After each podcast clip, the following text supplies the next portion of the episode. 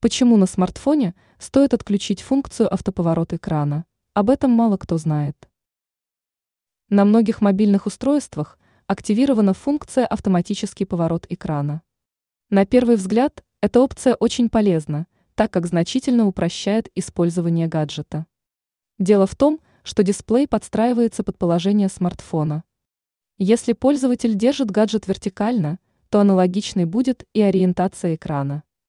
Как только мобильник перестаивается в горизонтальное положение, аналогичным становится и дисплей.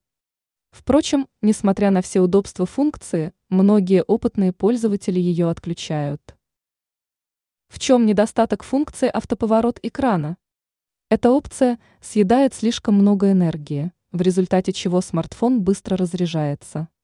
При активировании функции начинается задействование датчика, имеющего название гироскоп. Этим и объясняется быстрое падение уровня заряда аккумулятора.